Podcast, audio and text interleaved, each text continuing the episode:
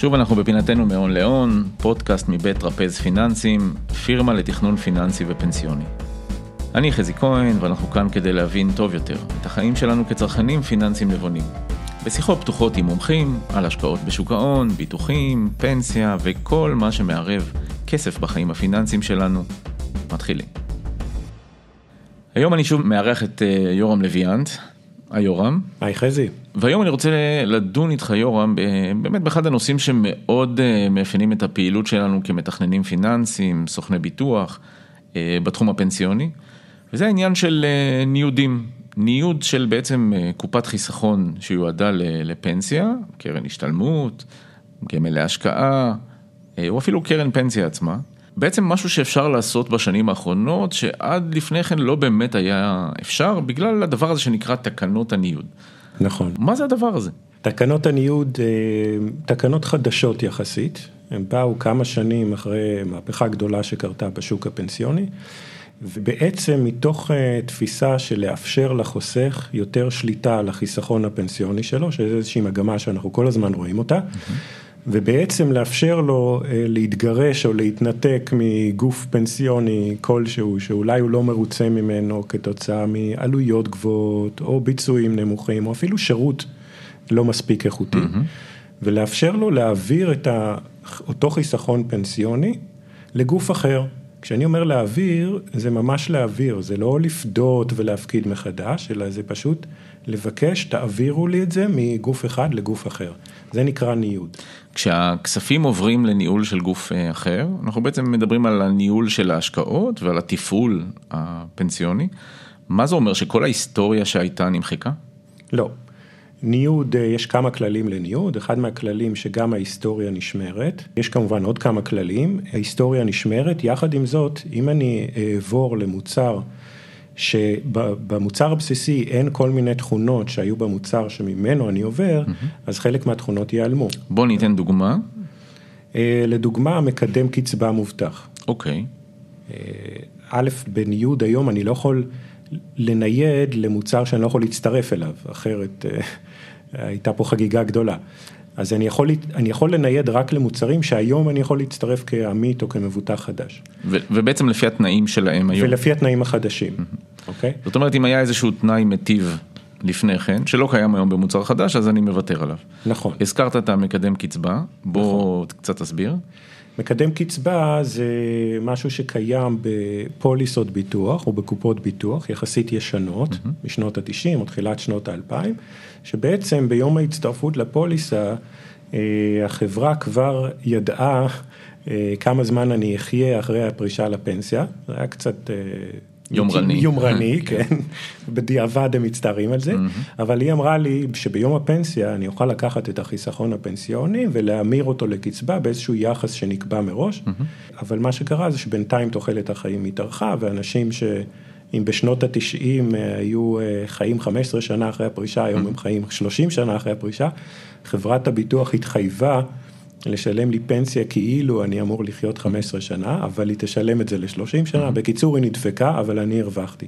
זה נקרא מקדם מובטח. אז זאת אומרת, אם אני מחזיק פוליסת ביטוח אה, מנהלים ישנה, עם אותו מקדם, אפשר לקרוא לו מקדם אטרקטיבי, נכון, נכון. להיום, אז לפעמים לא שווה לנייד אותו, וזה באמת אחד הדברים שאנחנו בוחנים כשאנחנו רוצים לנייד מוצר כזה למוצר אה, אחר. נכון. אז בוא תיתן לנו אולי איזושהי סקירה מאוד כללית כזאת, איזה מוצרים אפשר לנייד ואיזה מוצרים אי אפשר לנייד. איזה מוצרים לא כדאי לנייד, דיברנו עליהם למשל אה, כרגע. אז מה יכול לעבור לאן? קרן פנסיה יכולה לעבור לקופת גמל, קופת גמל יכולה לעבור לקרן להשתלמות, בוא תעשה לנו איזשהו okay. אוקיי. סדר. אז בגדול ככה באמת אה, בקצרה, בדרך כלל אפשר להעביר ממוצר למוצר מאותו סוג. Mm-hmm. כלומר קרן השתלמות לקרן השתלמות, קופת גמל השקעה לקופת גמל השקעה וכולי. בנוסף, יש כל מיני מוצרים שיודעים לקלוט גם מוצרים אחרים. למשל, קרן פנסיה יודעת לקבל כספים מקופות גמל ומביטוחי מנהלים, במקרים מסוימים אפילו מקרנות השתלמות. בגדול, מוצרים שהם אה, מוצרים קצבתיים, כלומר מוצרי פנסיה יותר מודרניים, יודעים לקבל אה, הרבה דברים, לעומת מוצרים שהם לא קצבותיים, שהם קצת יותר מוגבלים.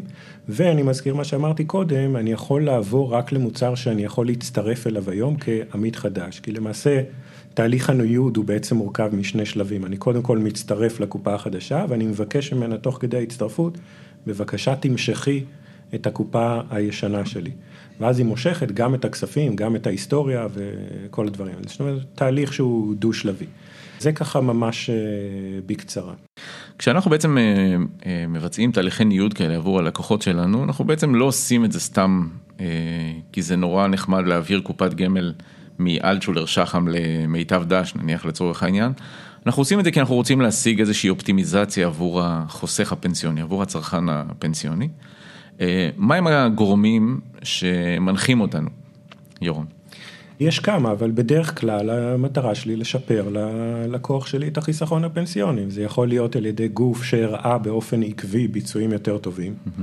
לאורך זמן, כמובן שאף פעם אי אפשר לנבא את העתיד, אבל כן אפשר להתייחס באופן עקבי למה שקרה בעבר. זאת אומרת, יש לנו יכולת לראות את התשואות שהוא כן. השיג בעבר, בממוצע, או בתשואות מצטברות, בשנה האחרונה, נכון. בשלוש שנים האחרונות, אפילו בחמש שנים האחרונות. אפשר להגיד גם שהמידע הזה מפורסם ואפשר לראות אותו לגמרי ברשת, בגמלנט, בפנסיונט נכון, וכו'. המידע הזה שקוף מתוקף התקנות, ואפשר לראות אותו, את הביצועים ההיסטוריים. יכול להיות שאני רוצה לשפר לו דמי ניהול, שזה הצד של ההוצאות. אם אני מקטין לו, אז אני בעצם נשאר לו יותר כסף. גם בעניין שירות לפעמים. יכול להיות שאני רוצה לשפר לו כיסויים ביטוחיים שהם חלק מאותה קופה שאליה אני רוצה לעבור. שאולי לא קיימים בקופה אחרת. שאולי לא קיימים בקופה אחרת, או שהם אולי יקרים יותר בקופה אחרת. בגדול המטרה שלי לשפר את, את מצבו כשאני מנייד, ובגלל שזה לא חתונה קתולית, אני יכול לעשות את זה מתי שאני רוצה שוב. ואם ניוד הוכיח שהוא לא באמת מביא תוצאות, אפשר לנייד עוד פעם, כמה פעמים שאני רוצה, אף אחד לא מגביל אותי. אין לנו בעצם מגבלה לצבירה נכון. שתנויד מגוף אחד לגוף אחר. נורא חשוב לזכור שבאמת כל ההיסטוריה נשמרת, זה אומר שאם אני מדבר על ותק או נזילות של קרן השתלמות או קופה מסוימת, בעצם הוותק נשמר, כנ"ל גם כל ההפקדות שבוצעו, הכל בעצם נשאר מתועד כמו שהוא. וזה אומר שאם אנחנו ככה מסתכלים אפילו במספרים, אז כשאנחנו עושים איזשהו ניוד לגוף שאנחנו מאמינים שהוא איכותי יותר, גם על סמך הנתונים ההיסטוריים של התשואות או אפילו ניהול הסיכונים שלו, וגם קצת עם היכרות עם האג'נדה של מי שמנהל את ההשקעות, מה מדיניות ההשקעה, איך וכמה אנחנו באמת מאמינים בו הלאה. אז אנחנו גם מאמינים שהתשואות הלאה יהיו יותר טובות, ומספיק קצת משחק עם מחשבון פיננסי להבין איך אחוז אחד יותר באותו מסלול השקעה, יכול לפעמים לייצר תשואות שהביאו עשרות, לפעמים אפילו מאות אלפי שקלים לאורך זמן, כשאנחנו מדברים על חסכונות שנמשכים לעשרות שנים. נכון. דמי ניהול, מספיק שהם יהיו נמוכים באיזשהו פיפס אחד או שניים, יכולים לחסוך אלפי שקלים ולפעמים אפילו גם קצת יותר. ואני חושב שאחד הדברים היותר משמעותיים, תגיד לי אם אתה מסכים או לא, יורם, זה לפעמים גם קצת העניין של מה מסלול ההשקעה שאני נמצא בו. נכון. לפעמים במסגרת ניוד, לעבור מגוף אחד לגוף אחר, אנחנו גם מזהים שיש פה גם פוטנציאל להתאים את מסלול ההשקעה. נכון. תראה, בחלק גדול מהמוצרים הפנסיוניים, אנחנו יודעים בוודאות שהכסף הולך לעבוד עוד הרבה שנים. Mm-hmm. פשוט כי, כי אין ברירה, אסור למשוך אותו לפני גיל הפנסיה. ברגע שאנחנו יודעים שהכסף הוא לטווח ארוך, וזה יכול להיות אם אני בן 20 או בן 40, עדיין יש עוד עשרות שנים לכסף לעבוד. אין שום סיבה בקונטקסט הזה להישאר במסלול השקעה שהוא בסיכון נמוך, כי התשואות יהיו נמוכות בהכרח. לעומת זאת, בגלל שהטווח השקעה הוא ארוך, ואני לוקח סיכון יותר גבוה, אני מצד אחד אני מגביר את התשואה הפוטנציאלית, מצד שני אני לא מפחד מזה שתהיה ירידה בשנה כזו או אחרת, כי יש עוד הרבה שנים לכסף לעבוד ולתקן את עצמו. היום הרבה חבר'ה צעירים יש להם מודעות לזה והם יודעים שחיסכון פנסיוני כדאי להגביר סיכון בהשקעה, במיוחד בשנים הצעירות. אגב, רוב החיסכון הפנסיוני נצבר בשנות החיסכון הראשונות, mm-hmm. בגלל אפקט הריבית דריבית. Mm-hmm. טעות שעשיתי שם, אני כבר לא אוכל לתקן. Mm-hmm. מצד שני, אם השקעתי בתבונה בשנות הפנסיה הראשונות, וואלה, תהיה לי מתנה אדירה כשאני אגיע לפנסיה. אז אלה שיקולים שבהחלט צריך לקחת בחשבון. אפשר להגיד גם שהיום יש במוצרים מודלים, יש קיים איזשהו מודל השקעה במסלולים שהם תלויי גיל, שבעצם מתחלקים לשלושה מסלולים. מסלול שמיועד אוטומטית לגילאי עד 50, שבו רמת הסיכון והחשיפה למניות היא יחסית קצת גבוהה, אפשר להגיד סביבה בערך 60 אחוז מהחיסכון. כשעוברים את גיל 50, אוטומטית המסלול מתחלף למסלול שהוא מסלול ביניים כזה, לגילאי 50 עד 60. נכון. ואז רמת החשיפה למניות יורדת. ואז כשמגיע מגיע גיל 60, אז כבר הרמת סיכון יורדת באופן אוטומטי, אבל פשוט לא צריך לזכור לעדכן את המסלולים. עדיין זה לא אומר שמי שעבר את גיל 60 לא בהכרח יכול לבחור אה, להיות במסלול שהוא קצת יותר מסוכן. נכון. למשל, אם יש לו איזשהו רקע פיננסי מספיק יציב ואיכותי, ואולי במוצרים שבאמת שווה לנהל בהם את ההשקעה במסלול קצת יותר אה, אה, מסוכן, אולי נניח כמו קרן השתלמות שנותנת לי פטור ממס על הרווחים, ושם זו הזדמנות לנצל אה, מסלול קצת יותר מסוכן שייצר יותר תשואות. נכון. אז בואו נחזור שנייה לעניין של הניוד. יש בעצם היום מגוון מאוד מאוד רחב של אה, גופים, בתי השקעות, חברות גמל, פנסיה וכולי.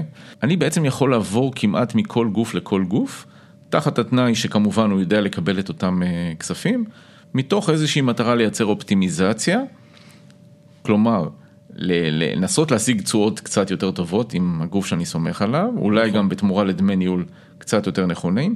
אני חייב להגיד פה בסוגריים, לפעמים עדיף לשלם דמי ניהול קצת יותר גבוהים לגוף איכותי יותר, נכון. שישיג לי קצת יותר תשואות, אנחנו יודעים שהאפקט של התשואה הוא אפקט הרבה יותר משמעותי מפיפס אחד פחות אה, לפה או לשם בדמי ניהול. אה, יש עוד איזשהו היבט חשוב שאתה חושב שצריך לקחת אותו בחשבון?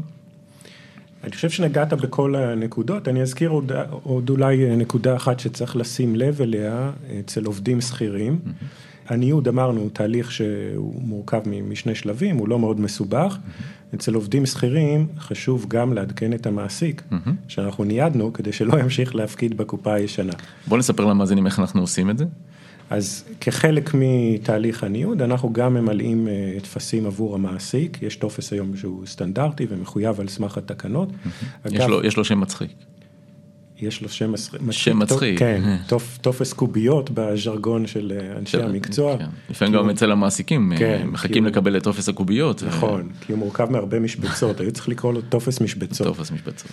אז צריך למלא את זה, צריך לידע את המעסיק, אני גם אזכיר שלפי החוק, למעסיק אסור להתערב בשיקולי בחירת המוצר הפנסיוני של העובד, mm-hmm. אסור, אסור לו להשפיע, אסור לו להתערב.